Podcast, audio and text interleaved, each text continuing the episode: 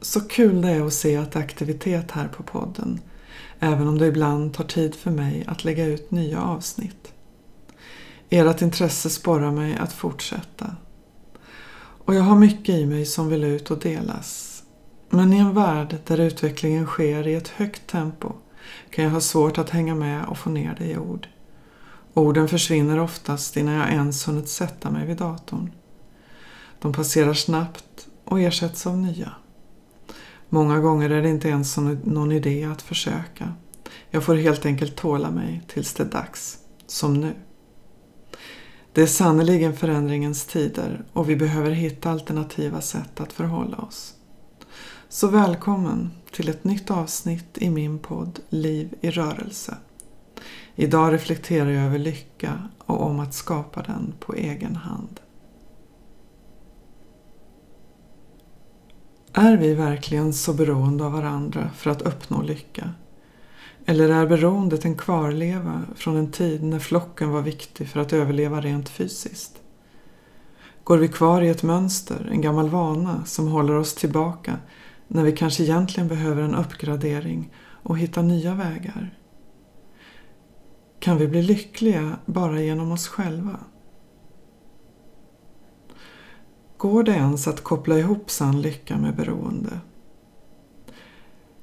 Kanske är det så att tiderna håller på att lära oss en annan slags lycka. En lycka som går mer på djupet och som står mer på egna ben. Onåbar av yttre faktorer. Jag tror det är viktigt att vi vågar ställa oss frågorna. Jag tror att den här tiden försöker få oss att lyssna och se alternativen för att skapa en bättre värld för oss. Jag har förmånen att bo i ett land där vi rent fysiskt är omhändertagna. Är vi för sjuka för att arbeta och kanske dessutom behöver hjälp att klara det basala i vardagen så finns hjälpen att få. För snart ett år sedan valde jag att ännu en gång ta steget ut i singellivet. Jag har levt det förut och vet att jag kan ta vara på mig. Den här gången var det dock annorlunda. I och med min MS hade jag inte längre kroppen med mig på det sätt jag varit van och det begränsade min vardag. I alla fall om man ska utgå från den så kallade normen frisk. Jag är frisk. Jag är samma Johanna. Jag har bara en kropp som talar om för mig att sakta ner, vilket lett till att jag idag inte behöver gå till ett arbete för att överleva. Jag har tvingats tänka om, gilla läget och verka utifrån mina förutsättningar. Och jag har så mycket att vara tacksam för. Jag har tak över huvudet, ett boende som är perfekt för mig och mina behov. Jag har mat på bordet och kläder på min kropp. Och jag har mig själv, den största tillgången, vilket är en stor tillgång i karantäntider då jag hör till den så kallade riskgruppen. Och här hemma på mina 35 plus 15 kvadrat skapar jag all min lycka. Allt jag älskar att göra kan jag göra här hemma. Så som att laga mat, odla, skriva, fota, podda, dansa, sjunga, yoga, vila, ringa en vän, sitta i solen på terrassen, se på film, bara vara. Ja, listan kan säkert bli ännu längre.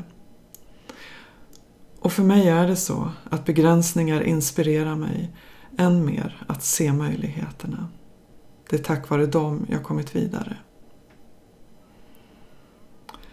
Jag tror att vad jag slutligen insåg för ett år sedan var att ingen annan människa kan göra mig lycklig på riktigt om inte jag själv först kan ge mig den kärlek och omsorg jag längtar efter. Jag kan inte förvänta mig att någon ska se och förstå mig fullt ut. Att en annan människa ska fylla mina tomrum. Vi människor är bara människor.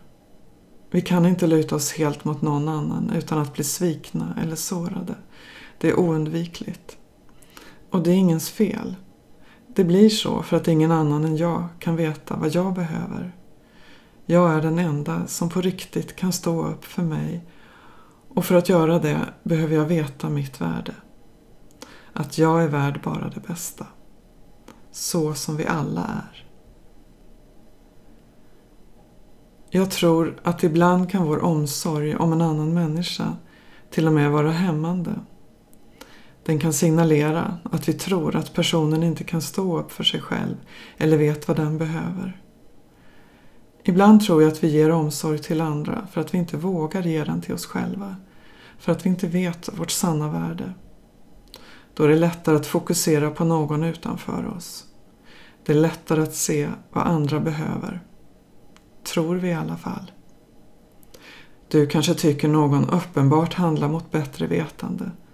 Men för den personen kan det vara precis det den behöver där och då för att växa och utvecklas. Och dessutom, det vi kallar misstag kanske vi behöver göra för att det är av dem vi lär bäst. Jag tror det finns en mening med allt. Saker sker för att vi har något att lära av dem.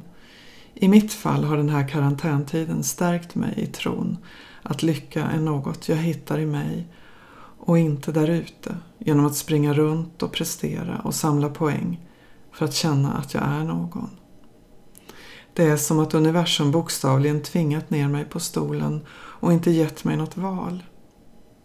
Jo, jag kan ju välja att gå ut där bland människor och leva som vanligt men med risken att utsätta både mig och andra för fara.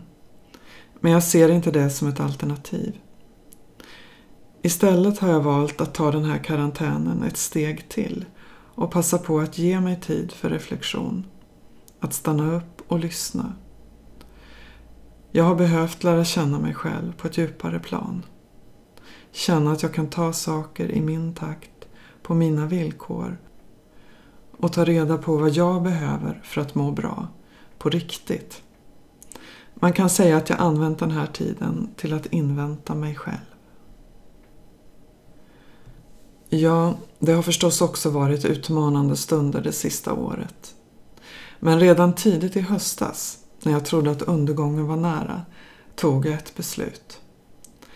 Att dyka ner i ett svart hål var inte ett alternativ. I vart fall inte att stanna i det. Hur illa saker än såg ut var det bara att gilla läget och verka därifrån. Min övertygelse att det alltid finns öppningar och lösningar även då jag inte kan se dem hjälpte mig vidare. Jag fick plocka fram tilliten helt enkelt.